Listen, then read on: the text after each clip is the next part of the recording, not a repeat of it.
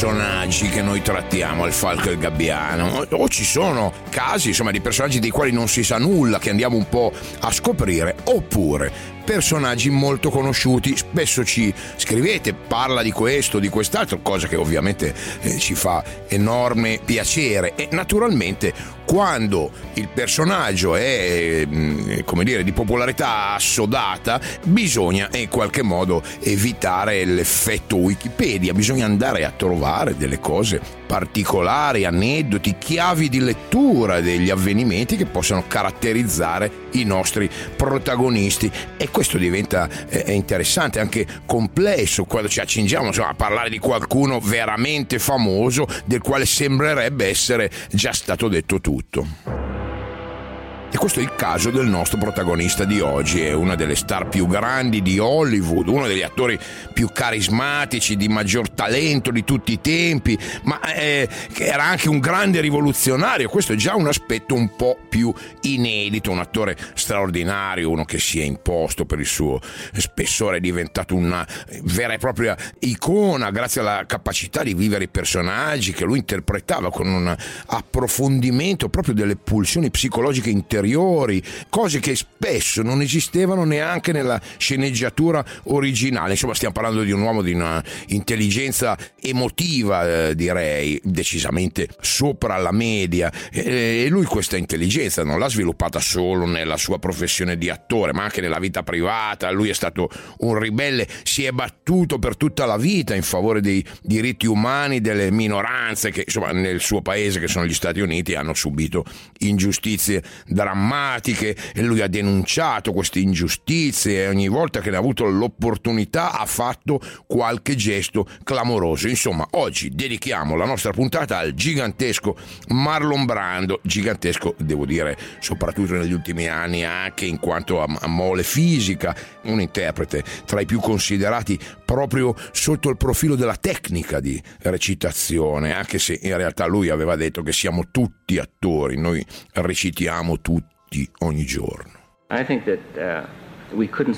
Penso che non potremmo sopravvivere un solo secondo se non fossimo tutti capaci di recitare. Recitare è un meccanismo di sopravvivenza, un, un lubrificante sociale. Recitiamo tutti i giorni per salvare le nostre vite.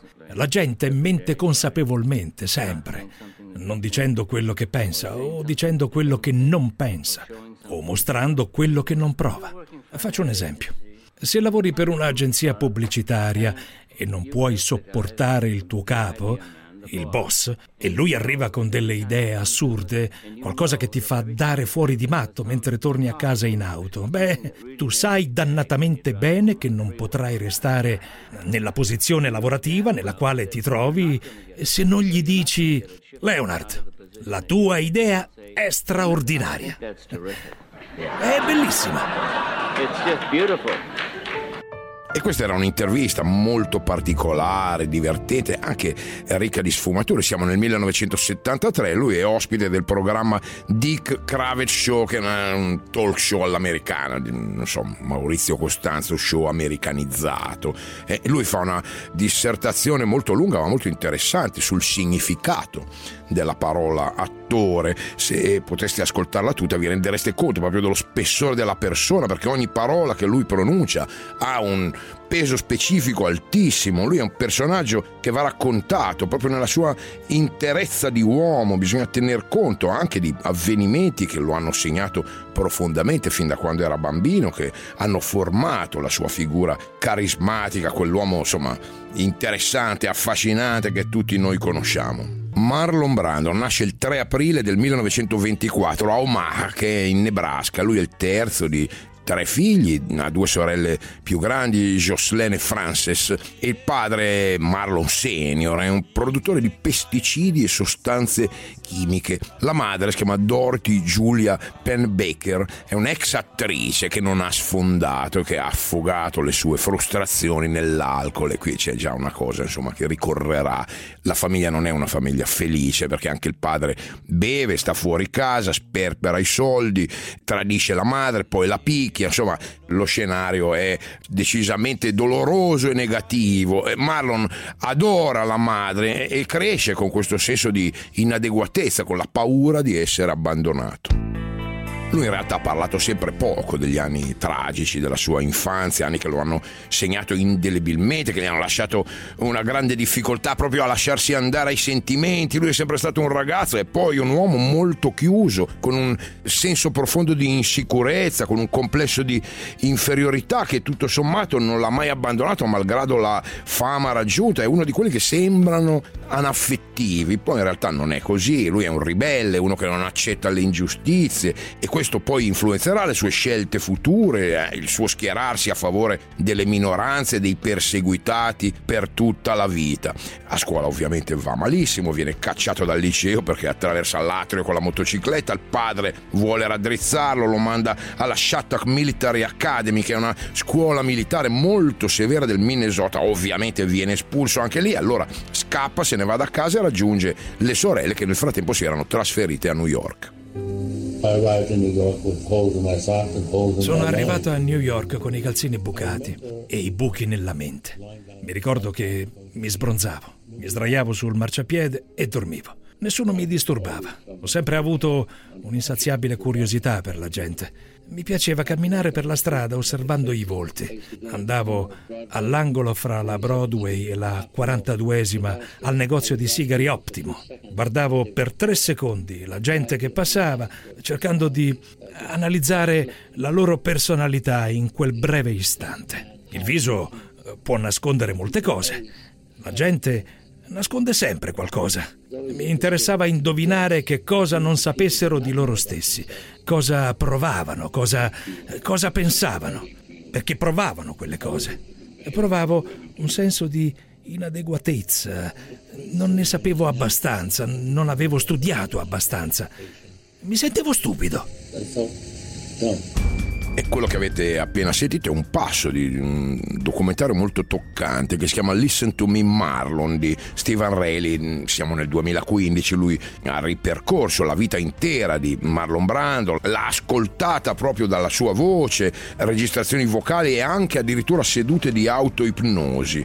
Insomma, è un documento inedito molto importante perché è una specie di memoriale, l'attore che racconta per la prima volta, più che i fatti che si conoscono, quello che provava lui di fronte a quei fatti, i suoi sentimenti, le sue sensazioni eh, eh, in relazione a determinati avvenimenti della sua vita. Insomma, capite, si è fatta luce su diversi eventi poco chiari che lui stesso non aveva mai raccontato perché come dicevamo prima, eh, lui è, è, sempre stato uno molto chiuso, molto riservato. Beh, grazie a queste registrazioni fatte negli ultimi anni della sua vita travagliata, oggi possiamo approfondire un po' meglio la vicenda di questo ragazzo ribelle che nel 1943, a 19 anni, era arrivato a New York senza un soldo in cerca della sua strada.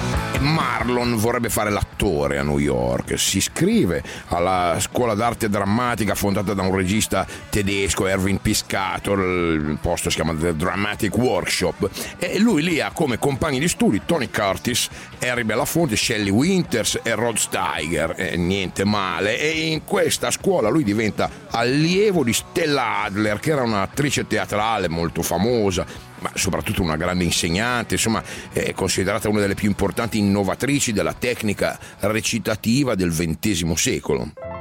Eh sì, perché Stella Adler insegna il famoso metodo Stanislavski, spero ne abbiate sentito parlare, eh, messo a punto appunto dal tecnico del teatro Konstantin Sergevich eh, Stanislavski, che era un grande attore, un regista russo. Beh, il metodo Stanislavski, per farvela breve, si basa su un approfondimento psicologico, cioè cercare le affinità tra il mondo interiore dell'attore e quello del personaggio, immedesimazione, insomma. E, e questa tecnica trova in Brandon l'interprete perfetto, eh, già lui che l'abbiamo visto, è abituato a scandagliare il suo animo e anche quello degli altri, lui arriva a un livello tale di medesimazione che lo porterà poi a quelle interpretazioni gigantesche che tutti conosciamo. E per esempio c'è un episodio molto famoso che raccontava sempre Stella Adler per fare capire di quanta intelligenza fosse dotato Marlon fin da ragazzo, di quanto avesse senso di osservazione, spirito critico, e, ma anche di come fosse sempre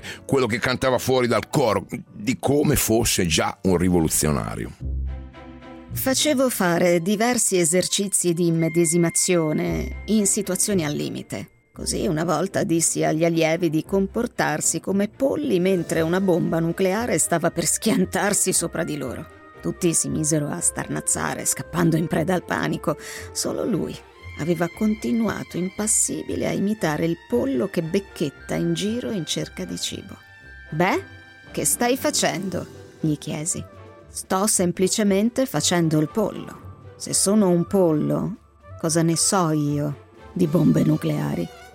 Era una spanna sopra tutti gli altri, e non perché sapesse recitare meglio, ma perché era più intelligente. Stella Adler insegna a Marlon Brando che non si recita con le parole ma con l'anima e gli dice non avere paura, tu hai il diritto di essere chi sei, dove sei e come sei, insomma gli insegna a essere onesto sul palco, a sentire le cose veramente, l'amore, la furia, lo spinge a tirare fuori tutto quello che lo tormenta, a non portare nulla eh, eh, nel presente che non abbia un passato. Il passato è importante per il nostro presente. Insomma, sono frasi che rappresentano la salvezza per, per questo ragazzo difficile, con questa infanzia tormentata. Lei eh, eh, non è solo un'insegnante, è una psicoterapeuta e, e lì trova terreno fertile e, e i frutti saranno straordinari. E lui nel 1944, a 20 anni, debutta già in teatro a Broadway. La commedia si intitola I Remember Mama di John Van Druten. Nel 1946 è l'eroe del dramma politico A Flag is Born di Ben Acht. E intanto lui sta frequentando l'Actor Studio di Strasberg, insomma un'altra scuola famosissima che ha generato mostri di recitazione quasi tutti i grandi divi di Hollywood sono passati dall'Actor Studio e poi arriva il 47, anno del colpo d'ala, almeno dal punto di vista del successo teatrale, perché lui veste eh, i panni di un tormentato e violento Stanley Kowalski nel dramma di Tennessee Williams, un tram che si chiama desideri. E quella di Stanley Kowalski è un'interpretazione travolgente e Brando si guadagna eh, eh, subito l'interesse del, del, grande schermo, di quelli che si occupano del grande schermo. Fred Zinnerman deve dirigere un film che si chiama The Man vuole Marlon Brando e peraltro poi il film verrà tradotto Il mio corpo ti appartiene in, in Italia, insomma spesso ci sono un po' degli autogol nelle traduzioni dei film dal, dall'inglese. Comunque eh, la storia di Ken che è un reduce tornato paraplegico dalla seconda guerra mondiale. E lì eh, Brando dà il via alle sue interpretazioni mitiche si compenetra totalmente nella storia di Ken, passa diversi mesi in un ospedale circondato da veri reduci, vive giorni interi sulla sedia a rotelle per imparare a muoversi come un paraplegico, proprio come gli attori delle fiction italiane. Insomma, regala una interpretazione straordinaria. Il film è molto crudo, racconta anche cose, insomma, forse eh, un po' in anticipo sui tempi, per esempio parla delle difficoltà a livello sessuale che incontrano i paraplegici, insomma il risultato è che il successo è inferiore a quello che meriterebbe la società americana e, e per benista adesso figuratevi allora. Brando eh, comunque ottiene un riconoscimento che lo porta alla sua definitiva consacrazione perché l'anno dopo realizza la versione cinematografica di quello che aveva già fatto a teatro, un tran che si chiama Desiderio, il film diretto da Elia Kazan interpretato anche da Vivien Lee. Mio marito è troppo occupato a rimpinzarsi come un maiale per pensare ad altro. Hai la faccia e le mani disgustosamente unti. Vatti a lavare e aiutami a sparecchiare.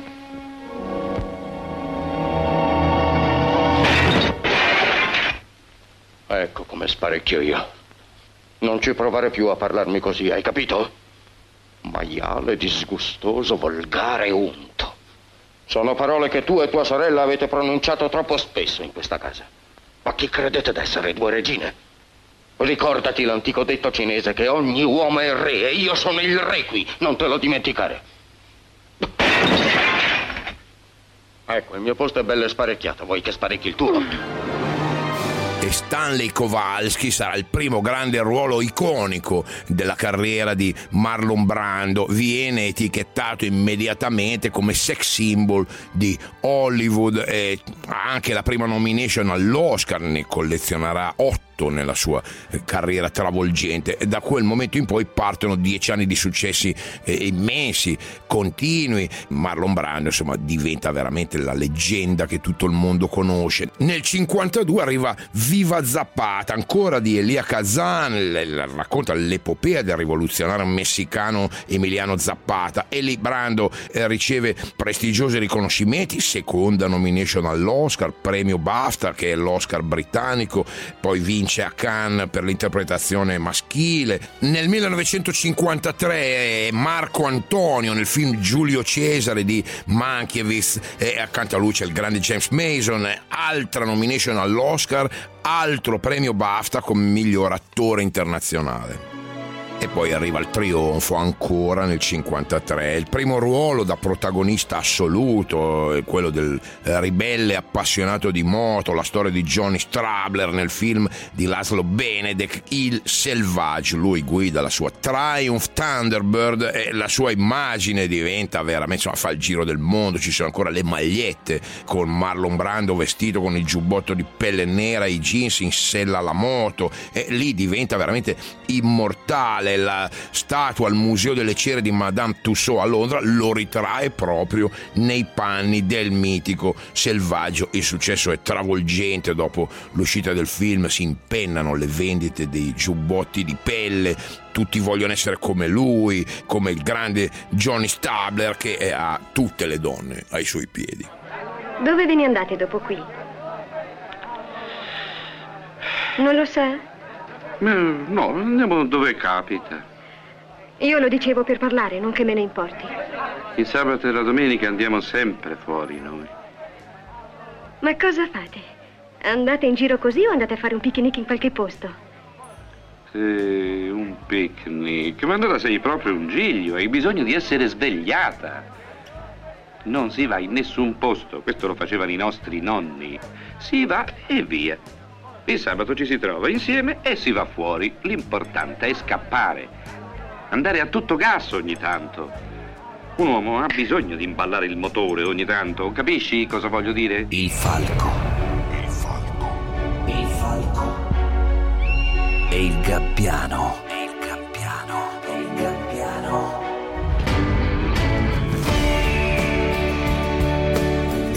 Nostro straordinario protagonista di oggi è Marlon Brando, una delle più grandi star di Hollywood di tutti i tempi, è uno degli attori più carismatici della storia del cinema, ma anche un rivoluzionario e un ribelle. Eh, film cult, un tran chiamato Desiderio, Il selvaggio e, e poi ne stanno arrivando altri dei quali stiamo per parlare, insomma ha segnato indelebilmente la storia del cinema, ha dato vita a personaggi di spessore immenso, indimenticabili Nobili, otto volte candidato all'Oscar, due statuette nella sua bacheca, lui lega indissolubilmente la sua immagine di ribelle alle proteste in favore dei diritti umani e, e in particolare per il movimento afroamericano e contro le terribili ingiustizie perpetrate sugli indiani d'America. E nel nostro racconto siamo arrivati al 54 anno decisivo per Marlon Brando che eh, interpreta lo scaricatore di porto ex pugile Terry Melloy e lui deve vedersela con la malavita locale nel mitico film di Elia Kazan Fronte del Porto, film che racconta la, la redenzione di Terry nonostante un fratello Charlie che è Rod Steiger che è coinvolto in traffici loschi, eh, in un'organizzazione criminale che gestisce i lavoratori del porto di New York, che vuole tirare dentro al suo giro anche il fratello. E l'interpretazione di Brando è superlativa, lui va oltre la normale recitazione, lui affianca il regista nella resa di molte sequenze. Ascoltate cosa aveva dichiarato proprio Elia Kazan a riguardo. Quello che è stato straordinario, a mio parere, è il contrasto del carattere da duro e l'estrema delicatezza del suo comportamento. Quale altro attore Quando Charlie maneggia una pistola per costringere Terry a fare qualcosa di vergognoso, avrebbe messo la mano sulla pistola e l'avrebbe spinta via con la dolcezza di una carezza. Chi altro poteva mormorare Oh Charlie, con un tono di rimprovero così amorevole e così malinconico da suggerire la profondità terrificante del dolore. Non riesco a immaginare una migliore performance da un attore nella storia del cinema in America. Eh sì, una delle grandi forze di Marlon Brando è proprio quella di non tagliare i personaggi con l'accetta. Nella vita come nel cinema non ci sono i buoni da una parte e i cattivi dall'altra e lui ha sempre il beneficio del dubbio e dà beneficio del dubbio anche a chi guarda i suoi film e grazie a un'interpretazione così profonda Marlon Brando si aggiudica l'Oscar come miglior attore protagonista nel 1955, vince anche il BAFTA come miglior interprete internazionale, vince il Golden Globe per il miglior attore in un film drammatico. Potevi diventare un campione, ma quella bestia del tuo allenatore ti ha dato il via troppo presto. La colpa non è stata dell'allenatore. Ricordi che la sera che sei venuto da me e mi hai detto che dovevo assolutamente perdere? Avevate puntato tutto su Wilson. Te lo ricordi? E fu un peccato. Perché io avrei potuto vincere molto facilmente. E da quella sera non so come mai, ma non ho più avuto fiducia in me stesso, non ho più saputo battermi. Tu eri mio fratello maggiore, avresti dovuto pensarci a questo. Avresti dovuto capire che non valeva la pena di sacrificarmi così per quattro soldi. Ma un bel po' di soldi non li hai avuti anche tu. Ma non è questo, è questione di classe. Potevo diventare un campione. Potevo essere qualcuno. Invece di niente. Come sono adesso, diciamo. Fronte del Porto consacra Marlon Brando come vera e propria leggenda vivente dello star system di Hollywood. Eh, lui però è molto poco in linea con quel sistema. Tra poco lo contesterà pesantemente e per motivazioni di estrema gravità. Vedremo come. È strano quando il tuo lavoro è raccontare storie non sai sempre valutare quanto sei bravo. La gente ti mitizza, a prescindere da quello che fai. Sembra assurdo che le persone spendano soldi guadagnati a fatica per entrare in una stanza buia e stare seduti a fissare uno schermo cristallino su cui le immagini si muovono e parlano. E il motivo per cui non c'è luce al cinema è che devi essere da solo, con la tua fantasia. La persona sullo schermo fa tutte le cose che vorresti fare tu, bacia la donna che vorresti baciare tu, picchia quello che vorresti picchiare tu, è coraggioso nel modo in cui tu vorresti essere coraggioso. Il pubblico si mette nelle mani del personaggio, crea cose che non esistono. Io non c'entravo nulla. Fa tutto il pubblico. Sono loro che recitano. Tutti prima o poi si sentono dei falliti. Tutti sentono che avrebbero potuto essere qualcuno. Everybody feels they could have been a contender. Beh, lui tende a sminuire il suo eh, lavoro, ma eh, in realtà il suo successo non, non, conosce soste. Nel 54 è Napoleone Bonaparte, nel film Desiree, nel 55 c'è un film Bulli e Pupe che lo interpreta con Frank Sinatra, nel 56 La casa da te alla luna d'agosto, nel 57 Sayonara, altro capolavoro che gli vale la quinta nomination all'Oscar. Poi diventa biondo nei Giovani Leoni insieme a Montgomery Clift e Dean Martin poi gira un film con Anna Magnani, Pelle di serpente di Sidney Lumet. Poi firma la prima e unica regia della sua vita nel 61, il film è I due volti della vendetta, un western epico. E poi arriviamo al 62 e qui c'è un altro capolavoro assoluto che spero abbiate visto almeno una volta, Gli ammutinati del Bounty nel ruolo del leggendario primo ufficiale Fletcher Christian. E sul set del film Gli ammutinati del Bounty a Tahiti, Marlon Brando conosce una bellissima donna, è un'attrice franco-polinesiana di Bora Bora, si chiama Tarita Teripia, diventerà la sua terza moglie quello stesso anno. I due avranno due figli e vivranno nell'isola Tetiaroa nella Polinesia francese. Eh sì, perché nel frattempo Marlon Brando si è comprato un'isola, oggi è diventata un resort di lusso e si chiama The Brando.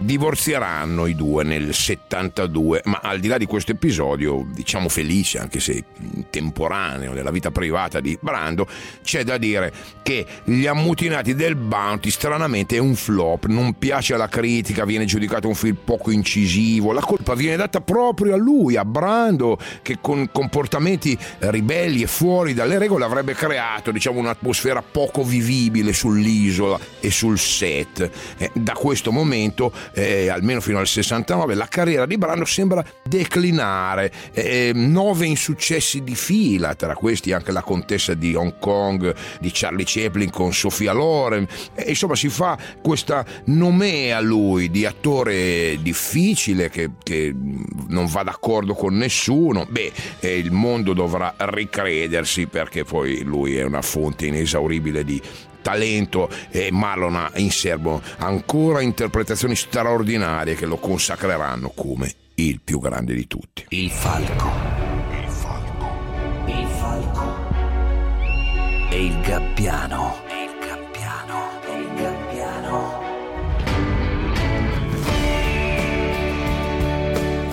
1969 Marlon Brando è nel suo momento più basso, la carriera sembra finita e poi gira Queimada, un film di Gillo Pontecorvo contro il colonialismo, un film criticatissimo e poi rivalutato. Eh, l'attore dirà è stata una delle mie migliori interpretazioni. Poi nel 71 arriva il grande colpo d'ala di Marlon Brando, l'interpretazione del ruolo di Don Vito Corleone nel film di Francis Ford Coppola, Il Padrino.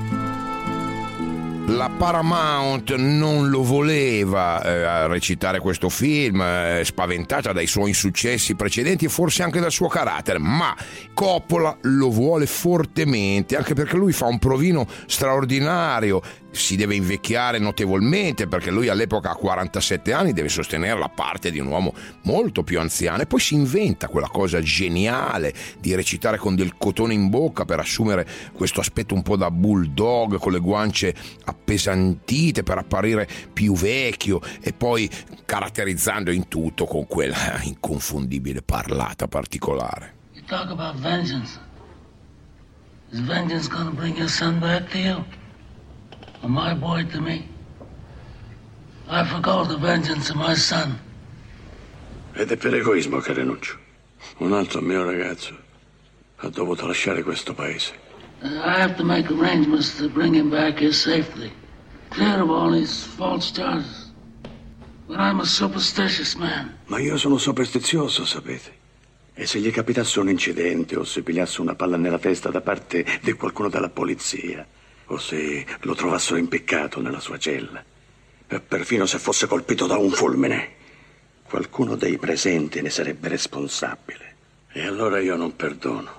Ma tolto questo, vi prometto e vi giuro, sulla testa dei miei nipotini, che non sarò io il primo a rompere la pace stepolata oggi e con il padrino Marlon Brando stravince il suo secondo Oscar. E questa volta, attenzione, non si presenta alla cerimonia di premiazione, manda al suo posto una ragazza indiana, Sashin Little Feather, è il suo modo di protestare per come Hollywood ha sempre trattato il popolo degli indiani, dei nativi americani, li ha sempre dipinti come dei criminali assassini, come de, de, de, delle persone inferiori. Questa è la più ribelle delle posizioni di Marlon Brando. Pensate, una indiana che va a ritirare l'Oscar e lui che non si presenta, ma lui ha a cuore i problemi delle minoranze. Questo evento naturalmente ha un impatto mediatico dirompente e, e lui in realtà aveva sempre preso posizioni anche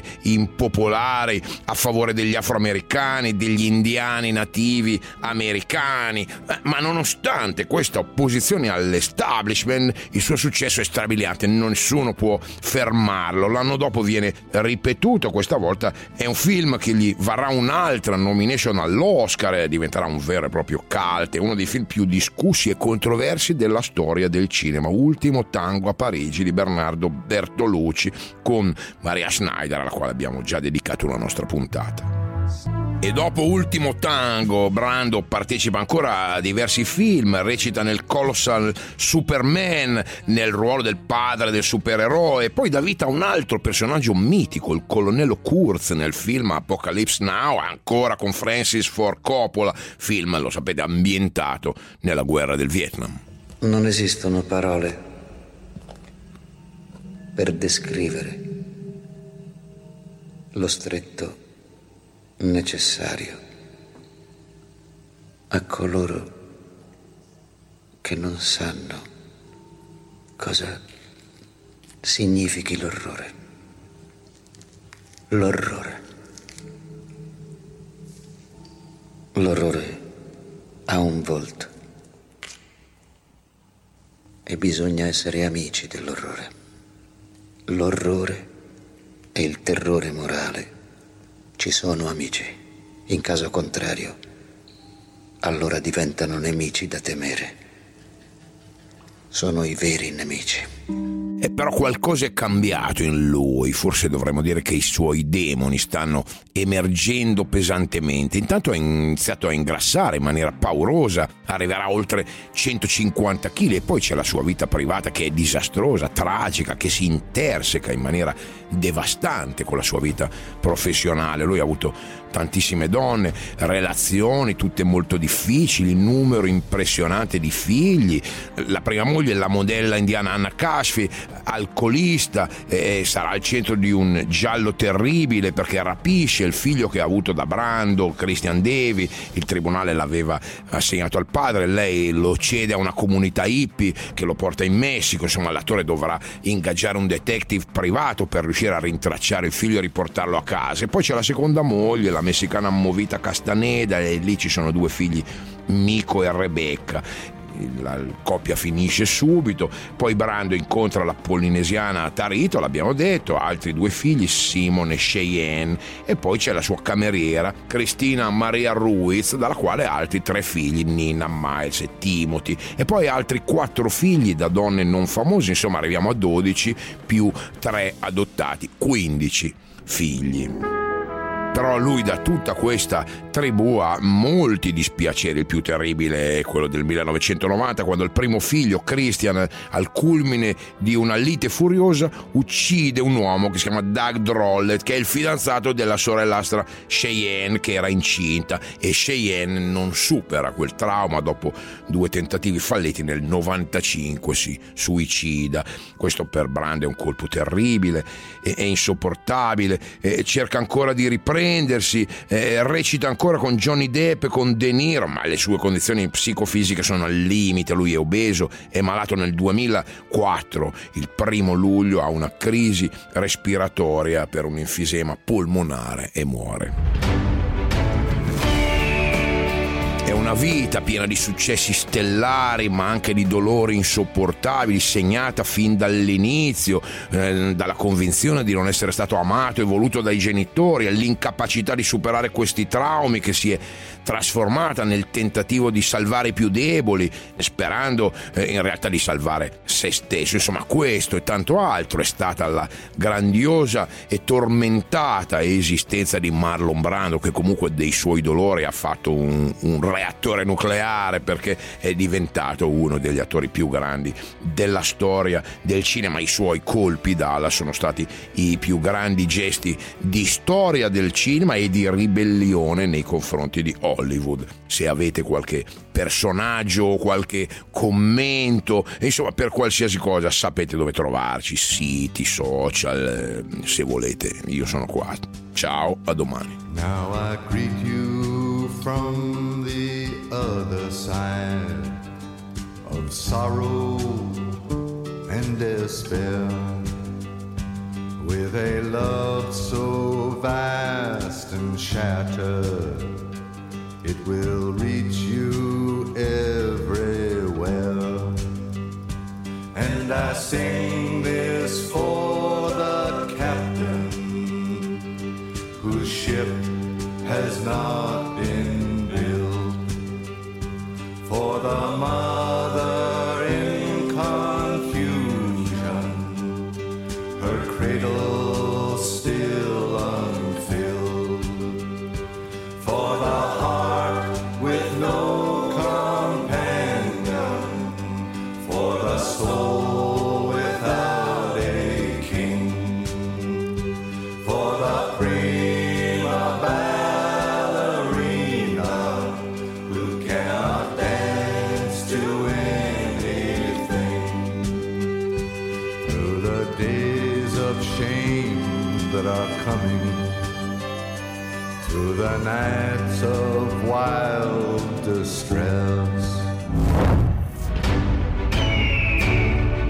falco e il gabbiano, un programma di Enrico Ruggeri.